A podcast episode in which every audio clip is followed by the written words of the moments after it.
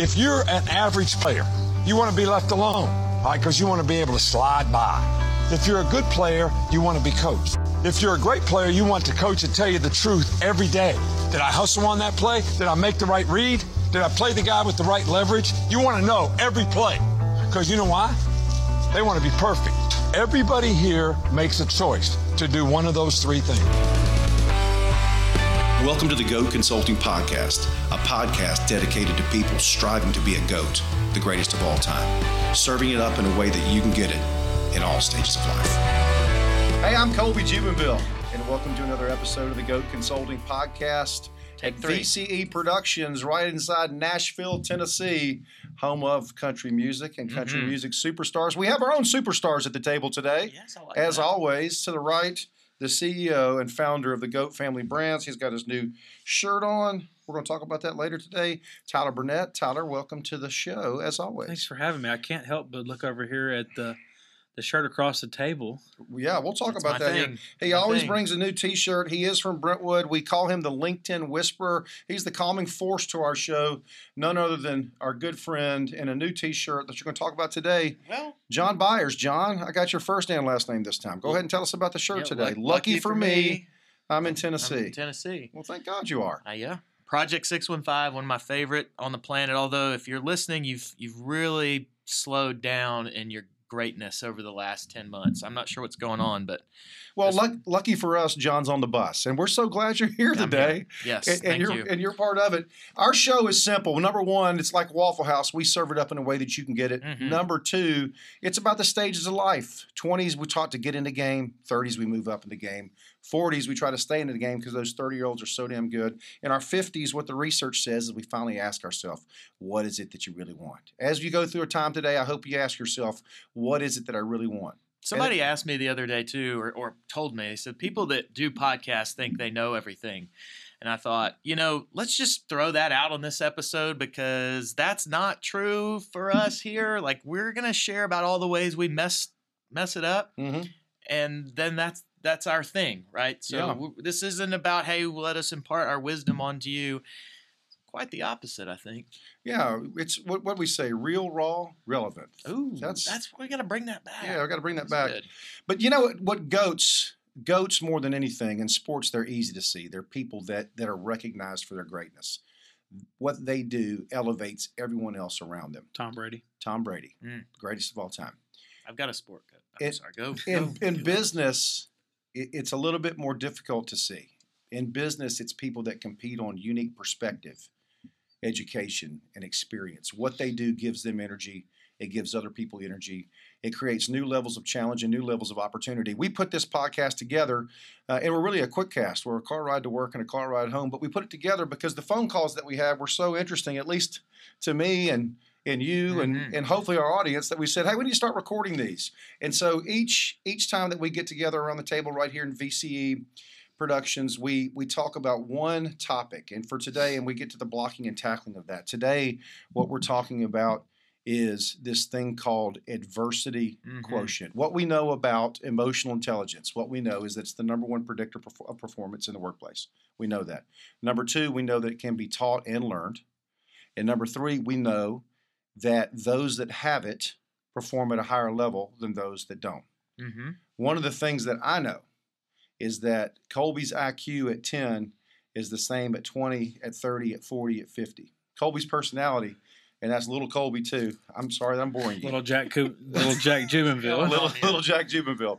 Uh, my personality at 10 i- is not much different at 20 and 30 and 40. When I'm in the grocery store and I'm checking out and I'm I'm mad because there's other people that have a bunch of stuff in their shopping cart. They're in the ten item lane. Yeah, there's They little got- there's little Colby they got 11 items saying, "Can I get off." something? Can I get a Twix bar right there? Can I Oh, get out?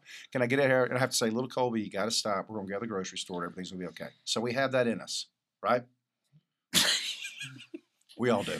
You know right. you do. Yeah. Yes, yes, yes. It is. It is. And so the, the point is is Yes, that please. the point is is that today we're going to the one thing that you can change is not your IQ, is not your personality, but it's your emotional intelligence. And we're going to spend the next 25 minutes talking about this thing called adversity adversity quotient, AQ, hmm and why that's such a critical part to emotional intelligence. And I know that you have some some thoughts on this. Well, I do, but I'm going to share a goat first. And As you should. when I think about, and I'm going to take us back to sports here. Uh, one of, I mean, just the goat. September 8th, 1990, 43 year old Nolan Ryan Mhm. is on the mound pitching to one of the greatest teams, they say, in baseball. You had the Kansas City Royals on the other in the other dugout. You had George Brett, Bo Jackson, who was at the mound in this particular play. Nolan Ryan pitches a pitch to to Bo Jackson. I mean, the, uh, who is also certainly a goat, right? I mean, Bo knows everything. He certainly knows goatness. Bo's on Bo's at the plate, hits a ball into Nolan Ryan's face.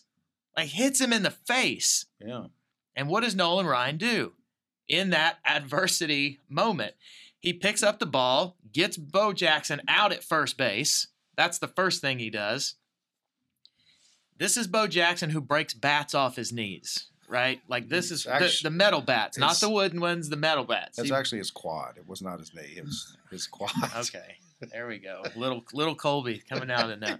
So Bo Jackson gets him out at first, steps off the mound, takes some time, just took a Bo Jackson ball off the face, stays in the game for seven more innings, Mhm. strikes eight people out, 17 more outs total. And blood just the whole time he's licking the blood off his face that gets onto it because he wanted to minimize the amount of blood on his jersey. Yeah. That's Nolan Ryan, the GOAT. Still, I think maybe has the f- some certain uh, Few fastball records? records, something. I don't know if he's got. It's Oh. controversial, but anyways, he's the Pre GOAT. pre steroid. Yes. Nolan Well, Ryan. hey, so Nolan Ryan. if if a player if that happened to a player while Coach Pete was was coaching, what, what would Coach Pete have said to, to that well, player? I can tell you from one experience that I had with Coach Pete. My sophomore year, I swung and missed at a changeup. This was February. You can start practicing, I believe, February the first, and this was February the first. okay. We were having a scrimmage game, and I swung and missed, and I had a shooting pain in my elbow. The next pitch, I hit a double, got on second, and I said, "Hey, you know, somebody come get me." So I go back, and the trainer says, "I, I think you broke your hook of the hamate, this bone right here in your hand." So we went to the we went to the doctor, went to, you know, MTSU training room, got a quick X-ray. I fractured my hamate. So Jeez. after practice, I get with Coach Pete. We go to the office. Just to be clear, you fractured your hand by not hitting the ball. Swung and missed. Yeah, the way the the way the knob rotates in your hand, it's not a matter of if you're going to break it, but when if you play long enough. Jeez. So most guys get it cut out in the off season in pro ball. A lot of a lot of times. I wouldn't say most guys Hmm. because you're just that same pressure rubbing right there over and over. But I went in and talked to Coach Pete after practice, and I told him I said, um, "Yeah, I broke my hamate bone," and uh, he said. All right, let me tell you about this one time when I was in college Of course he did. and oh boy. I was catching, and I took a foul tip off the thumb, and it split my thumb all the way down to here. And guess what I did? I taped it up and kept playing. And I said, "Well, that's not the option they gave me." So, um, so it was eight weeks rehab or six weeks if you got it cut out. Wow. And so he said, "All right, so what you gonna do?" And I said, "I'm gonna get it cut out." So I got it cut out. Played 21 days after surgery, and we kept trucking along. But that's just that's just one of the the great Pete stories. Coach just, Pete's always a worthy goat. He yeah. can be. Well, and and the he is, but but we're gonna talk about goats here. If I'm, can I share my goat? I thought you, I thought you I did. thought Go you just did. I'm gonna go Tiger Woods. Okay. Oh, You know the the An example of miraculous comeback. for sure. Yeah, and, and all the stuff he's d- he's dealt with from a from a marriage standpoint to uh, from a, a health and surgery standpoint, and the way he was able to compartmentalize those things and go out there and focus and be in the grind with all the distractions a good around, and how he could put it behind him and come back. I, I can't wait to see what he does now. I mean, I I have no idea what's going to come of this from from the accident that he just had several Hope weeks he's ago. Better. And who cares if he plays golf again anymore? I just I hope he's okay. But it's going to be interesting to see. I mean, if you could come back twice like that, I couldn't imagine there's anybody else in the world that could do that. All right. Yeah, and I'm That's looking at. I'm looking at Genesis as a car these days because if you can survive with with that car and that kind of crash, then that's definitely fits the theme for today's show. It which rolled is- seven times, right? Yes, yes. How do you use adversity to accelerate growth? Talk about this article by Kevin Chin, mm-hmm. Inc.com, which is kind of what helped prompt this episode. But talk a little bit about that and kind of where where that has led us. Well, emotional intelligence typically is broken into four pieces, right? The, the, the first part is self awareness, the second part is self regulation, the third part is social awareness, and then the fourth part is relationship management. And so, what I think this article does is take a step further below those four big ideas and says that out of all those, it's the adversity that you experience that ultimately sets the stage for your level of emotional intelligence, the ability for you to be self aware, self regulate, social awareness, and relationship management. Your ability to use adversity to accelerate growth. One thing that we know about struggle is it helps us think better, Mm-hmm. communicate better, and make better decisions. I So- think that's why sports are so or, or can be so good for kids because you have to battle through the adversity. Especially take baseball for instance. You fail three, you fail seven out of ten times, and you're a Hall of Famer. Oh yeah.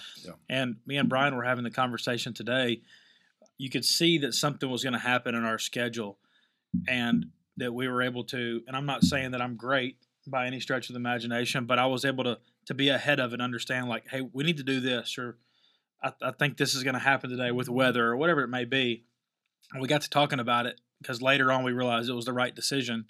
I was like, why do you think that we're able to do that and have that consciously to make a decision ahead of schedule? And he's like, I think it's sports. I think it's baseball. I think it's you're playing shortstop and it's the eighth inning and there's a runner on second base and you know the score, you know the inning, you know who's pitching, you know who's hitting, Yeah. you know the field conditions, you know who you have in left field behind you and who's in center field and if you know you're preparing all the time. So that preparation through sports can help you prepare for this right here when you get when you get in the adult world. It's the So- adversity. Yeah, and uh, here's one of the things that I disagree with in the in the article. Uh, and Kevin Chin writes about adversity quotient. In his opinion, is more important than the other two.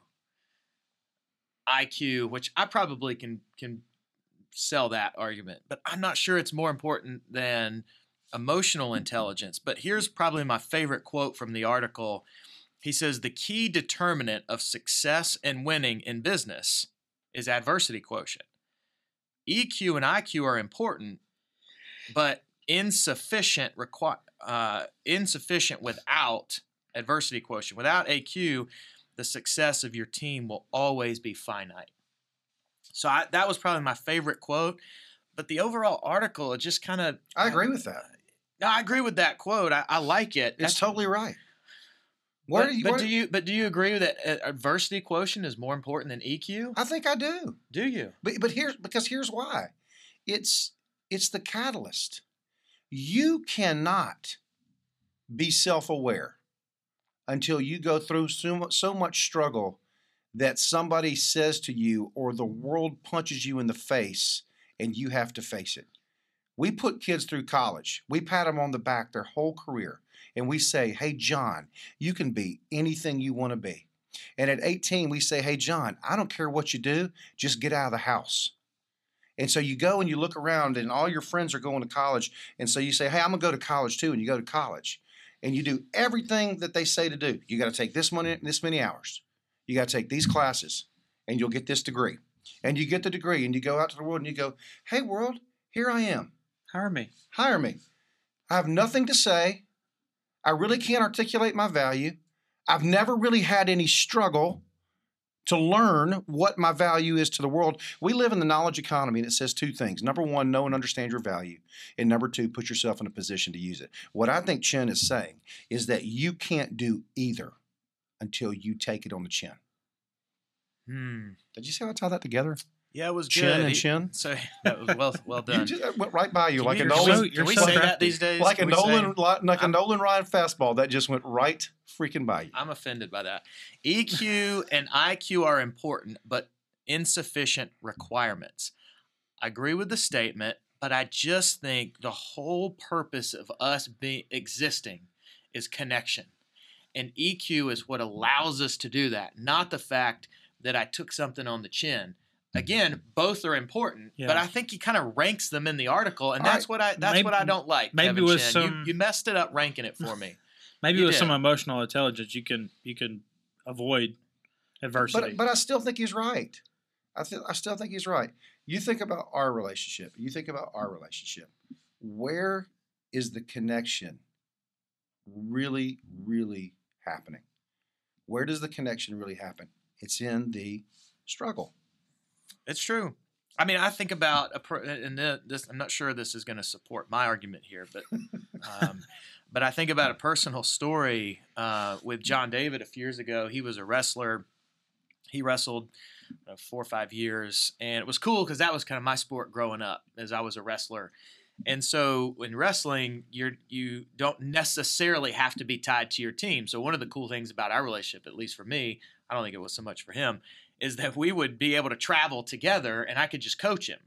And so we could just go randomly to tournaments. So when we would go to visit family in Georgia, we'd find a tournament, I'd put him in, and, Huh, and I'd go coach him. So it was a really unique, cool experience. And we were in Georgia one particular weekend, and I entered him into two weight classes. Um, was it weight or age? Anyways, I can't remember. But he wrestled 12 matches that weekend, which is a lot because Oh, normally you'll wrestle those. five or six Yeah. the very first match of the weekend, he comes off um, after the match and he's like, My finger's hurting, and he was bleeding right up under his cuticle. And I'm like, well, it looks like maybe the kid's fingernail scratched it. And he couldn't shake it. I mean, this is a tough kid, and he just couldn't shake it.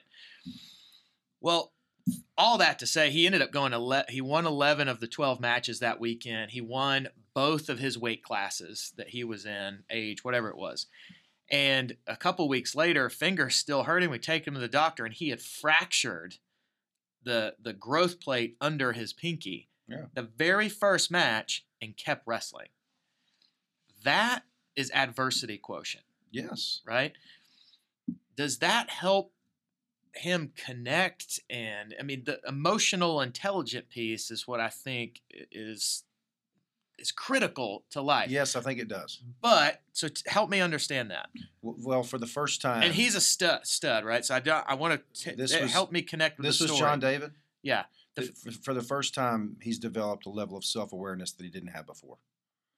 And and the awareness is in can I stand in this moment and do what I need to do to finish this, or do I walk back, take a step back from it? The second thing that it does is teach regulation, self regulation, the ability to regulate in a moment of conflict, which is what we need to teach people how to do. So, so those two pieces right there Mm.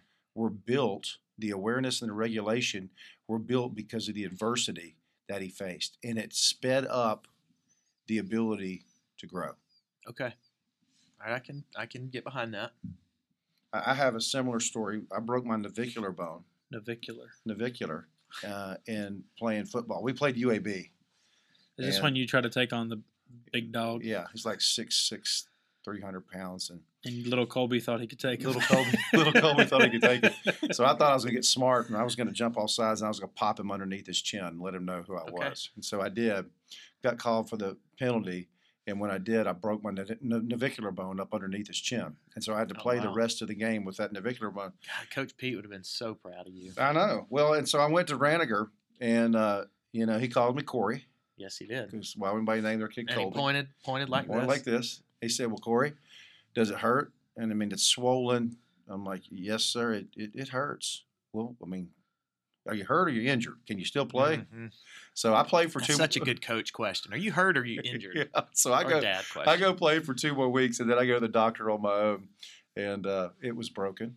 And um, I learned how to manage and regulate through a very difficult time, which is what, in my opinion, a lot of what life is about.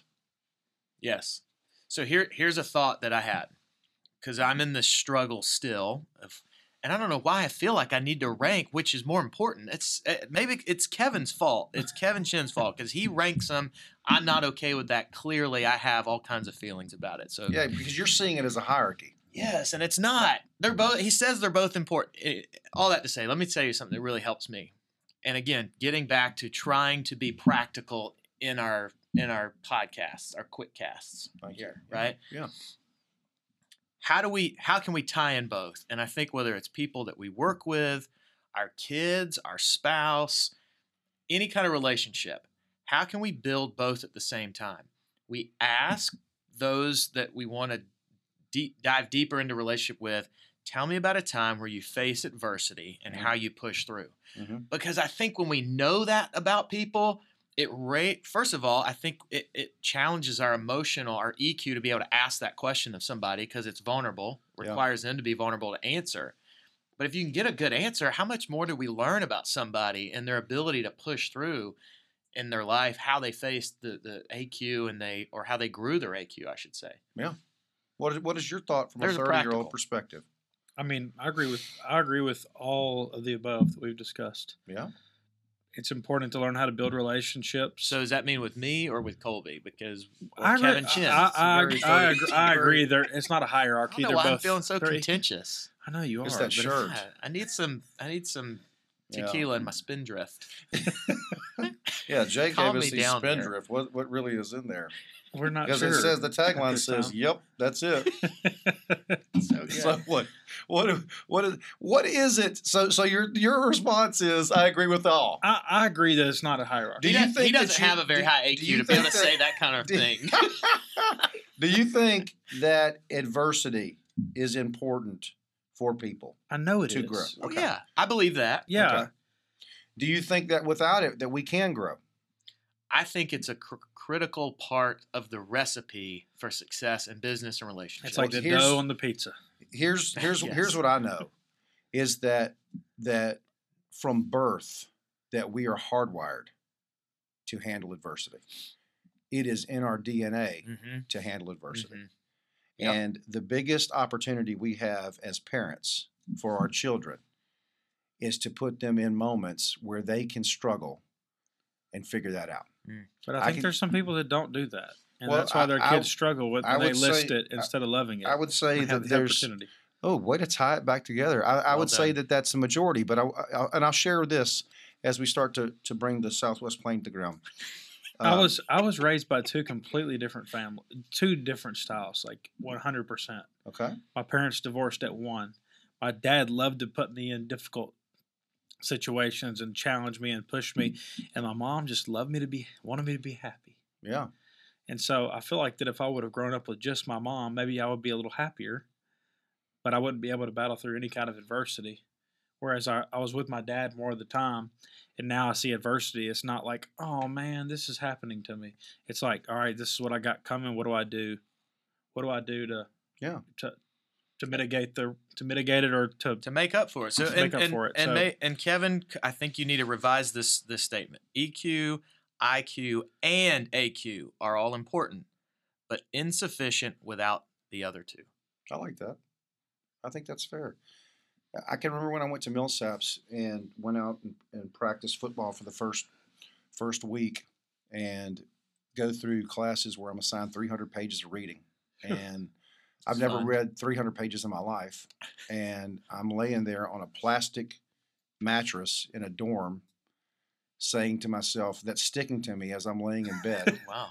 And I'm saying to myself, why did I sign up for this? And so I called my mom because that's the only person you can call at that moment. And I said, I can't do this anymore. I'm in the wrong place. I'm getting beat up on the football field every day. I've been assigned 300 pages of reading. You know that I don't like to read because my eyes are all jacked up. So I'm coming home. And my mom said, Nope, you're in the right place. You're exactly where you need to be. And you need to keep doing it and call me back when you have just a little bit of success. And she hung up the phone. Wow. Mom, come And so I made a B minus. My first semester at Millsaps was D D D D B. That was it. And I made a B in a history class. And I called my mom and I said, I made a B minus on this test. And she said, if you'll just keep doing that every week, little by little, you'll start to get better. And now you're Dr. Jubenville. By the grace of God, I am Dr. Jubenville. I am Dr. Jubenville, and right. and for uh, my good friend Tyler Burnett, my good friend John Byers, Thank and you. right here in VCE Productions in Nashville, Tennessee.